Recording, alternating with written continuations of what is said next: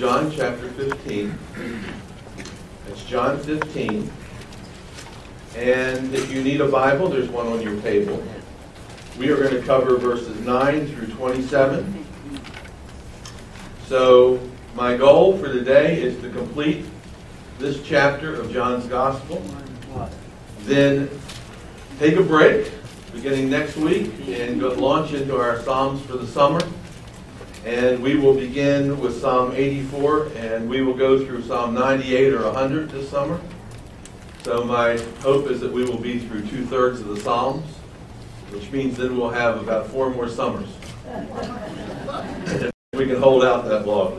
I remember when I started, I asked everybody, how many people will be here when we do 150 Psalms? And I raised my hand and Audrey raised her hand. Anybody else? If we can make four more years, we will be through 150 different Psalms. And then we'll come back after Labor Day and we'll pick up at John chapter 16, which is a chapter that deals exclusively with the Holy Spirit, and which is a very important and a very interesting chapter. So, where we've been so far, in chapters 13 through 17, Jesus teaches his disciples after he eats the Last Supper with them and the main theme that he's dealing with is love. And I would say that if you could summarize the chapters so far, he tells us that we're to love one another. And so now what he does is he gives us an analogy.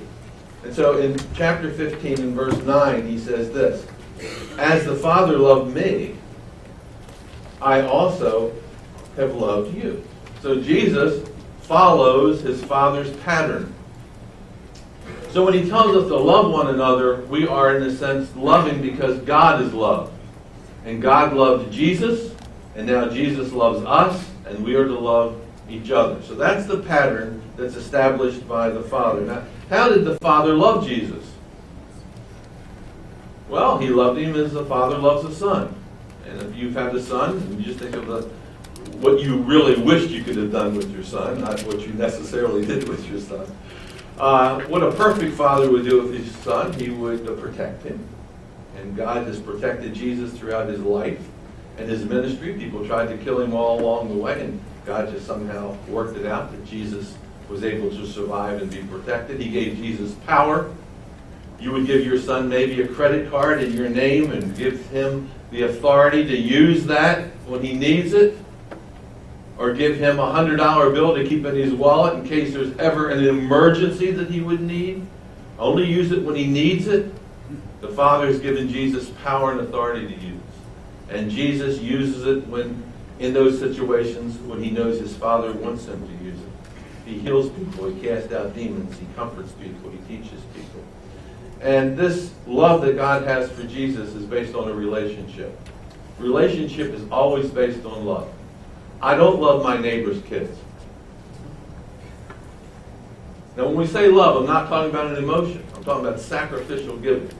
Now, I may do something for the neighbor, but you know, it's not the constant thing I do all the time because I don't have a relationship with my neighbor's kids. So, this love that the Father has for Jesus is based on a relationship. And that's how Jesus loves the apostles. Now, one thing I want you to realize when we're reading these passages, these five chapters, Jesus is talking to the apostles. Oftentimes we act like he's talking to us. But who was he talking to? Eleven guys who were eating with him. Okay? They apply to us. These principles apply to us. But always remember, he's speaking directly to the apostles. And so then look what he does. He uh, gives them a command. He says, Abide in my love. Do you see that? In verse 19, in verse 9? Abide in my love. This is their responsibility. I would say it's our responsibility as well. If he says, abide in my love, guess what that seems to indicate? That it's possible not to abide in his love. It's possible to uh, fall away or reject his love. Uh, Judas rejects Jesus' love, doesn't he? Jesus trusts Jesus. Uh, Ju- Judas, he empowers Judas to cast out demons. He empowers Judas to heal. He does exactly what his father did for him to Judas, and guess what? Judas spurns his love. He does not abide in his love. So you can reject love. And so I believe that when he says abide in my love, that is not only a commandment, but in a sense, it's a warning. Okay? Now, how do we abide in his love? Look at verse 10. What does that involve? Watch this. If you love, if you keep my commandments, you will what? Abide in my love. So now we see that obedience equals abiding in his love. Abiding in his love equals obedience. If you love me, Jesus says, keep my what? Commandments. You see, so to abide in his love means to obey Jesus. It involves his ethical teachings. It involves his, uh, his uh, that we should care for each other, sacrificial giving, and all this kind of stuff. So to abide in his love, what does that involve? Obedience. Obedience to what? In verse 10. Commandments. Okay?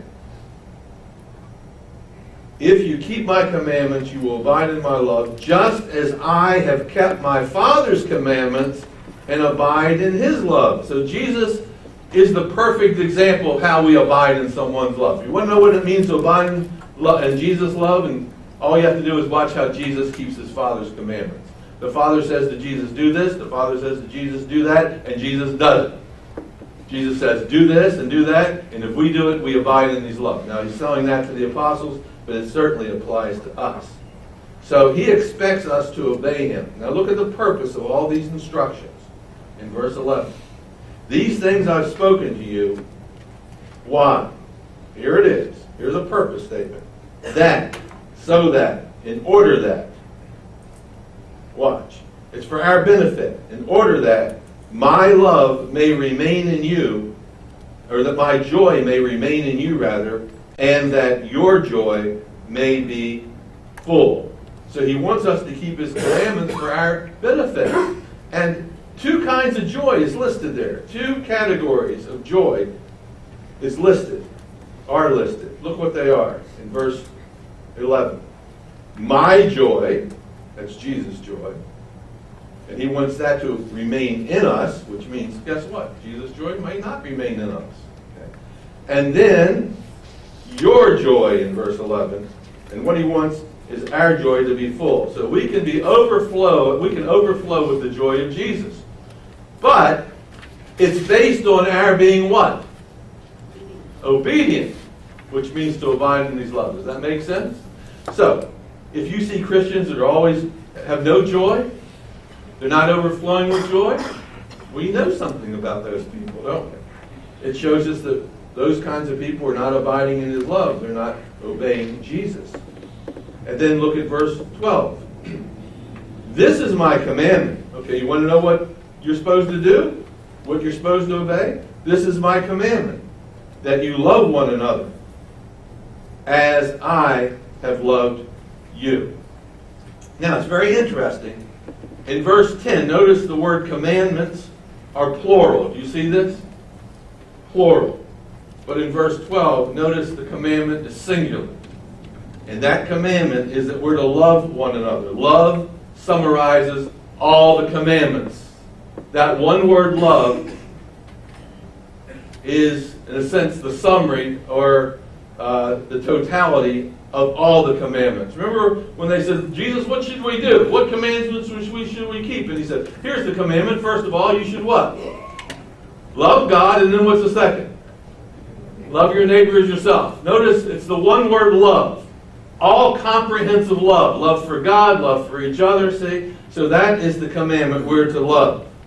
Now notice in verse 9, it says the Father loves Jesus. Do you see that? And then in verse 9 he says, as I loved you. Jesus loves us. The Father loved Jesus. Jesus loves us. And then in verse 12, look what it says. We're to love one another. So the Father loves, Jesus loves, and we're to love. right there. And the Father is the pattern for Jesus, Jesus is the pattern for us, and we're to love one another. We should be the pattern for our children. We should be the pattern for others who are looking to us. Then in verse 13, what he does, he talks about a certain kind of love, the measure of love. What is the fullness of love? What's the greatest kind of love? Look what he says in verse 13. Greater love has no one than this. The commandments to love one another. Verse 13. Greater love has no, has no one than this, than to lay down one's life for his friends. So, we're to love one another, and you know, the greatest kind of love is laying down your life for your friends. Now, this presupposes, when he says this to the apostles, this presupposes that they're going to face persecution. You're going to lay down your life for somebody, they're going to face persecution. And they need to expect to face persecution. Do we know somebody, for example, who laid down their life for us? Jesus laid down his life for us. And now we are going to have to necessarily lay down our lives for others. That is the supreme act. It's a voluntary act. When soldiers go into battle, guess what they do? Putting their life on the line, voluntary. Not under a draft, not through inscription, voluntarily put their lives on the line. So he's talking about a willingness to lay down your life for others. And in this case, it's for your friends. That's the object of our love, is our friends, notice. Not just for strangers. And then he says this in verse 14. You're my friends. You're my friends. If, look at that. You're my friends if, if what? You're my friends, verse 14, if you do whatever I command you to do. And what does he command us to do? Love. Obedience equals love. Okay? Now, is Judas Iscariot his friend? No, he didn't obey Jesus. So you can see that Judas spurns Jesus' love. So we're to lay down our lives for our friends. And here's a friend. A friend is somebody, in this case, that does the will of Jesus. Now notice that in friendship, there's a sort of been a, there's been a change of status. Okay, so if you look at verse uh, 15, look what it says. No longer do I call you servants. There was one time that people were just servants. For a servant does not know what his master is doing. But I have called you friends, for all things that I heard from my Father, I have made known to you. So now we see there's been a change of status from being a servant to being a friend. Now that's the difference between a servant. The difference between a servant and a friend is that a friend is in on your secrets. Okay. Jesus reveals uh, information to the apostles from the Father, and they're privy to this inside information. You know, think of your very best friend. That's the person that you tell your secrets to. That's the person you say, hey, let me tell you what's going on. Uh, servants are not part of the loop. So if just imagine living in um, maybe uh, England you know, 300 years ago with servants even 100 years ago with servants and a whole staff. The staff isn't in on the secret. Now, they may be listening in on the door, you know, to see what the master has to say, but the master doesn't reveal the secrets to the servants. The master talks to his friends about inside information about deals. So Jesus has revealed all that the Father has told him, and he's passed it on to the apostles. Now, they don't understand it, you know, but he has passed it on. So that's the difference between a friend and a servant. So Jesus considers them friends. Now, what we have here is we see that friendship involves something. It involves responsibility and it involves blessing. So if you look at verse 16, look what it says. You did not choose me. You did not choose me. Meaning as a friend. But I chose you and I appointed you. So, notice that Jesus is the one who chose the apostles. They didn't choose him. They didn't come up and start following him. Jesus came to Peter. Jesus came to John. He says, Come and follow me. And guess what? They followed. So, they did not choose him. He chose them. Um, friends are chosen. And I bet you that all of our parents said to us one time or another, choose your friends carefully or wisely or whatever, right? So here is Jesus saying, I've chosen you as a friend, and he reveals certain things to the disciples. Now, why does he choose them and why does he appoint them in verse 16? Watch this. You did not choose me, but I chose you and appointed you. Here's the purpose number one. The first that. You see the word that? It's always a key in certain sentences. Here's the reason I chose you and appointed you. Number one purpose. That, so that, in order that you should go and bear fruit, and that your fruit should remain. First of all, he chose them to go. He chose them for ministry. Second of all, he chose them for maturity. That they would grow, that they would go and that they would grow. Ministry and maturity. And they would grow fruit. That their, would, their ministry would be fruitful and that their ministry, their fruit would remain. Uh, it's the story of the seeds going on the ground where, uh, you know, plant pops up, but the sun comes out and burns, it doesn't remain. Jesus wants them to have a fruitful ministry that has solid results. That's purpose number one. He chose them for ministry, he chose them for maturity, for fruitfulness. And then the second that in verse, 13, verse 16 is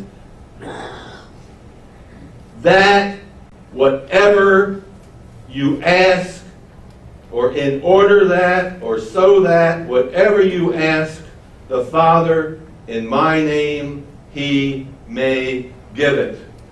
So notice there is a responsibility. He chooses us for ministry. That's a responsibility. He chooses us for blessing. The second purpose of him choosing us is that we can ask the Father anything in his name and he will do it. Now, this all goes back to the opening sentences that we're to abide in his love. If we abide in his love, this is the blessing. To abide in his love means to be what? Obedient, keep his commandments. And here is one of the results.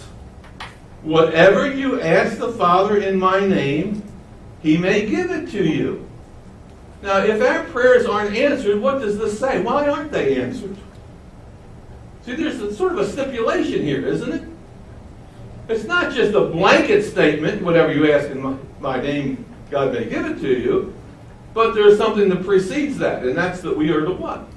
Abide in His love, and we're to be obedient. See? So, uh, obedience leads to answered prayer. And Jesus was 100% obedient and every time he asked God to do something, he did. And that's the difference between Jesus and us.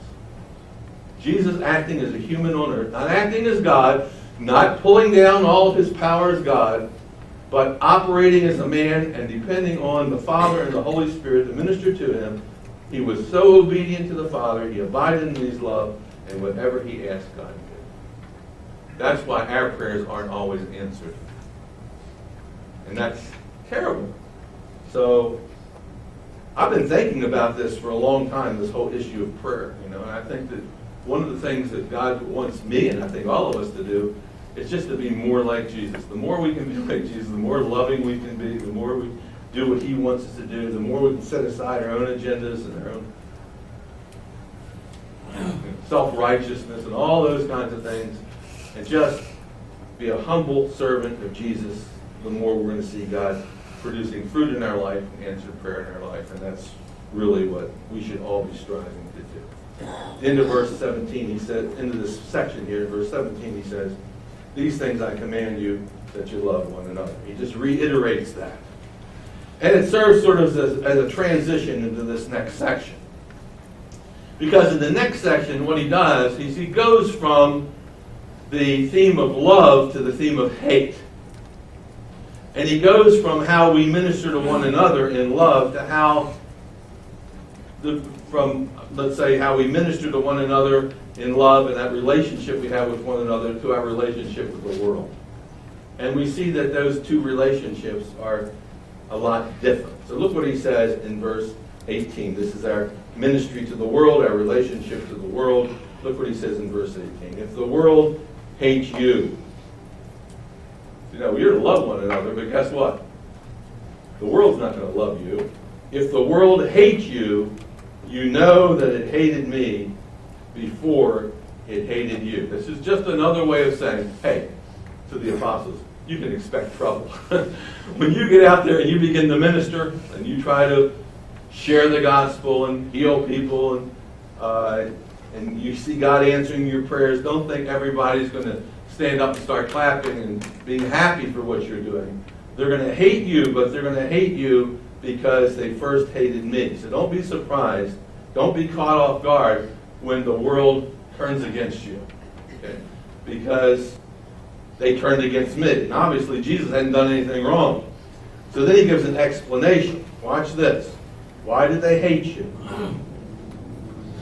If you were of the world, the world would love its own. See, the world loves.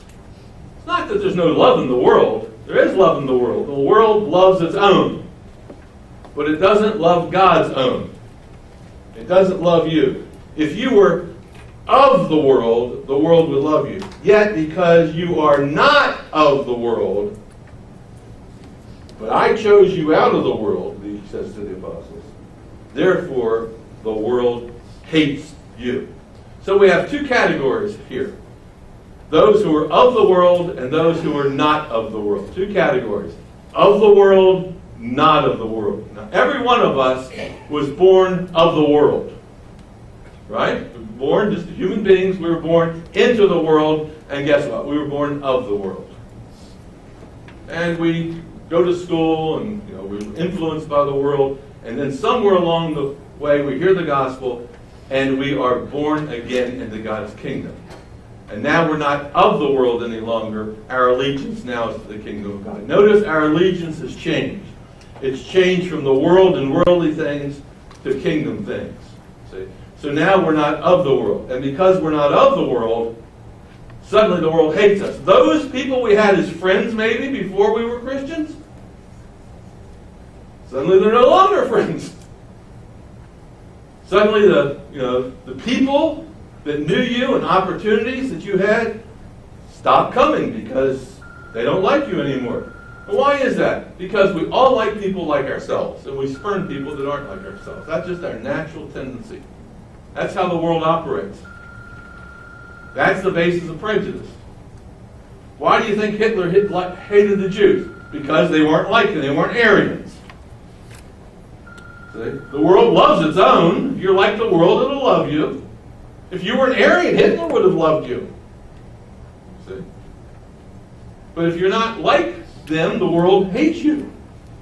And we're not like the world, see? So we've been bought out of the world, and as a result of that, the world turns on us because it believes that we've turned on it. One of the things. Look at verse 20. Remember the word that I said to you? Oh, I remember this back in chapter 13. A servant is not greater than his master. So if Jesus was persecuted and hated, guess what? Don't expect to escape. That's what he says to the apostles. Don't think that you're going to be the exception. You're not greater than Jesus. If he was persecuted, you'll be persecuted. He says in verse 20, if they persecute me, they will also persecute you. Just expect it. That's going to happen. The world's going to turn against you. But he also says, on the other hand, you will have some successes. When you preach the gospel, there will be people who hate you, says the apostle. But on the other hand, you will have some successes. So you see that right at the end of verse 20, he says, If they kept my word, they will what? Keep your word. There'll be people who respond to the gospel and get saved. Nicodemus, Joseph of Arimathea, Mary Magdalene, whoever it is. So, yes, expect the world to persecute you. If they persecuted Jesus, they'll persecute you, but there'll be some successes. If they kept my word, I can guarantee you that you'll have some successes too. They'll keep your word. So there you have this positive light in the midst of some darkness there. And That's very interesting, isn't it? So expect to go out and be rejected, expect to go out and be accepted. And that's what he is telling the apostles at this point. Applies to us as well, but mainly to the apostles. Now look at verse 21. But all these things they will do to you for my name's sake. It's not because they just hate you as a human being. You might be a nice person. It's they do it because you're representing Jesus Christ. Because they do not know him who sent them. So the Jews that Jesus preached to rejected Jesus. Jesus represented the Father.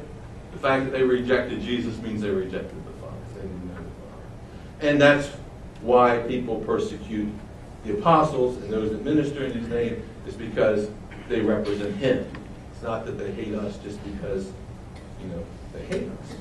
So imagine this message for John's audience. John is writing this to a group of churches in 95 AD, and he's saying in verse 21 all these things they will do to you for my name's sake because they do not know him who sent me. And John's audience is wondering, why are we being persecuted? Now remember, John's writing this in 95. Where's John, by the way, at this time? Where is he writing this from? Huh? He's writing this from the Isle of Patmos. He's been persecuted, he's been exiled, he's in prison in a sense. In this lonely, you know, volcanic ash island, abandoned there. And he's writing this. And he's writing this to an audience, and Jesus is saying, Hey, you want to know why you're being persecuted? Why John is being persecuted? Here's the reason. Is one of the eleven that Jesus is speaking to. Jesus saying, if they persecuted me, they'll persecute you. While he's writing this, he's already he's under persecution right now, isn't he? And his audience can expect to be under persecution because Rome was not a very nice place, and neither was the Jewish leadership who had in cahoots with Rome, all looking out for themselves and hating the Christian movement. And we've just been very fortunate, those of us who live in the United States, which has been a free country. But this becomes much more relevant to us now than 20 years ago, 40 years ago. I think that we can expect, you know, much more persecution in the days ahead. And this passage right here should be, you know, a message for us. It should be a guarantee, it should be a warning, and we should take it to heart. So it's on our on his account that we are being persecuted. Now Jesus says something very, very unusual in the next verse.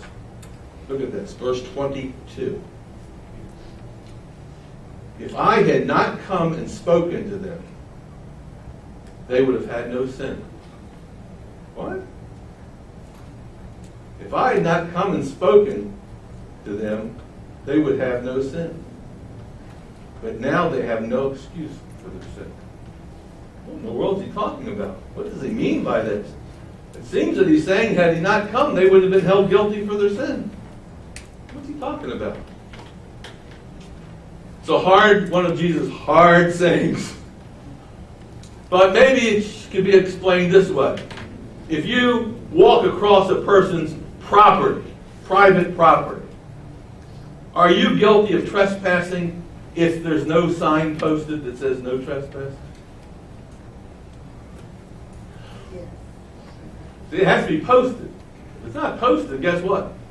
You're, you, are you are trespassing, but you're not guilty of trespassing. You're not held responsible for. Hey, had Adam and Eve eaten from the tree of the knowledge of good and evil, would they have been guilty had God not said, "Don't eat from the tree of the knowledge of good and evil"? See, when Jesus comes on the scene, he comes and he ministers in the Word, speaks on behalf of God, shows God's power, and now they're without excuse. You know, had, had they not seen that, you could have understood them not accepting the, the message. But he came and they saw the Word, he revealed God's truth to them, he revealed God's power to them, and they rejected it. Very hard section right here. But he preached the Word, and when he preached the Word, that was bad news if they rejected, it, but good news if they accepted it. He preached the Word, and were, he exposed their sin, but he also gave a remedy for their sin. He died for the sins of the world. So what we have is that because he came and they rejected him based on their experience, they're without excuse. They rejected him as the Messiah. I think that's something of what it means. It's a hard passage. Look at verse 23. Jesus answered, no, I just went back to chapter 14. That was a good one. Uh, chapter 15, verse 23. He who hates me hates the Father also. Okay, now look. In verse 18, if they hated you, they hated me. Notice they hate me. Verse 18, they hate me. Verse 18, they hate you.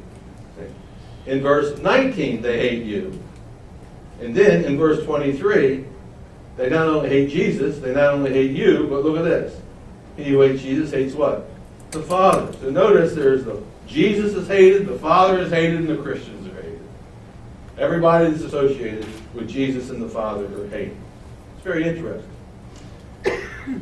now look at verse 22. Look at verse 22. Uh, let's first let's see. Let's go to verse 24 first. And then I need to go back to 22. Look at verse 24. If I had not done among them the works which no one else did, they would have no sin. So he's going to go back and he's going to talk about that again. He says, See, if I hadn't done the things that I had done among them, no, which no one else could do. Jesus did things that no one else could do, proving that he was the Messiah. Had he not done those things, they would have they would not have had uh, guilt, but now they have no excuse. So in verse 24 he says, If I had not done among them the works which no one else did, they would have no sin. Now look back at verse 22. In verse 22 he said, If I had not come and spoken to them. Do you see that? If I had not come and spoken to them. Look at verse 24. If I had not come among them, if I had not done the works, look, if I had not done the works, verse 22, if I had not spoken to them, verse 24, if I had not done the works, verse 22, words, verse 24, works, verse 22, gospel, verse 22, verse 24, miracles, See that? Two categories his words and his works. The results are the same, though. Look in verse 22. But now they have no excuse for their sin. See, look, if I had not come and spoken, that's the words, they would have no sin. See? They would have no sin. Verse 24. If I had not done among them the works which no one else did, they would have no sin. So but he did do the works, and he did preach the word, and therefore they do have sin. So the result is exactly the same words and works. Now, at the end of verse 24, he says, But now they have seen, and they've also hated me and my Father. Because Jesus, when he came, he preached and he revealed the Father. They reject Jesus, they reject the Father. He came and he did the works of the Father. They reject Jesus' works, and thus they reject Jesus the Father's works, thus they hate Jesus and they hate the Father. So the reason for all this rejection is found in verse 25. Look at this. But this happened. Why? Why did all this rejection happen? Here's the reason. That. See the word that? That's your purpose word. In order that the word, meaning the scriptures, might be fulfilled, which was written in their law, the Jewish law, Old Testament, they hated me without a cause. That's a quote from Psalm 35, 19 and Psalm 69, 4. They hated me without a cause. So why did they reject Jesus? Why did they hate Jesus? What was the reason? No cause whatsoever. What did he do to hurt them? Nothing. Instead, he revealed things to them that they never knew before. He revealed the way of salvation. And he did works among them that they had never seen before. And still they hated him and they rejected him. And thus they rejected him without a cause, and therefore they're responsible for their sin and they're without excuse. So that's the argument that John is making here regarding the rejection of Jesus. And by the way, if they rejected Jesus, they'll reject the apostles and reject us.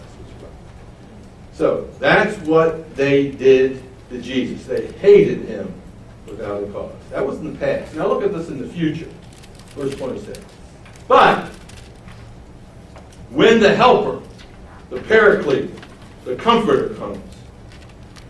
This is in the future. Whom I shall send to you from the Father. Who is that? The Spirit of truth, who proceeds from the Father. Guess what he's going to do? He's going to turn things around. He's going to testify. He's going to witness for me. And you know what happens? On the day of Pentecost, the Holy Spirit begins to witness to who Jesus is, and 3,000 people were saved. Notice the reversal. This divine element, the Holy Spirit coming, and uh, this divine witness produces a divine result. So things are starting to going to change about a little bit. And he says in verse 27, and you also will bear witness. You also will bear witness.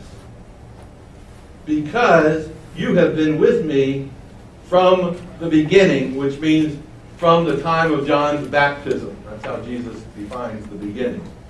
You will also witness because you were with me from the beginning. So we have a divine witness in verse 26. We have a human witness in verse 27. On the day of Pentecost, Peter gets up and he preaches the gospel on the day of Pentecost. Had he done it in his own power, guess what kind of results would he have had? Zero. But the human witness and the divine witness joined together, and Pentecost came, and 3,000 souls were saved. And notice he's talking to the apostles there, right? Because they were with him from the beginning, which means from the beginning of Jesus' baptism by John. So here we see the Holy Spirit and the church work hand in hand, and Peter preaches the gospel. Now, the apostles aren't with us anymore.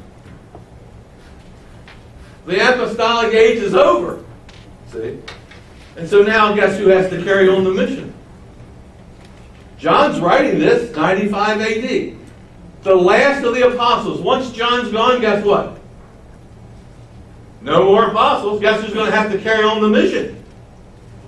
The people that John's writing to in that first century. Now they're gone. Guess who has to carry on the mission? Yeah, we do. So that's why it applies to us, and therefore we are to carry on the mission. The, the mission. Will we have opposition? Yes. Yes. If they rejected me, they'll reject you. Will we have opportunity? Yes. To preach the gospel. Will we have success? Yes. If they kept my word, they'll keep your word. So this lays out his mission for us even in this Sunday school class. It's that we are to go forth and be witnesses of Christ, not doing it in our own power, but trusting that when we share the gospel and we live out the kingdom ethic, the Holy Spirit attends to it, and there is results. Will we have opposition? Yes. But in our opportunity, we'll also have successes.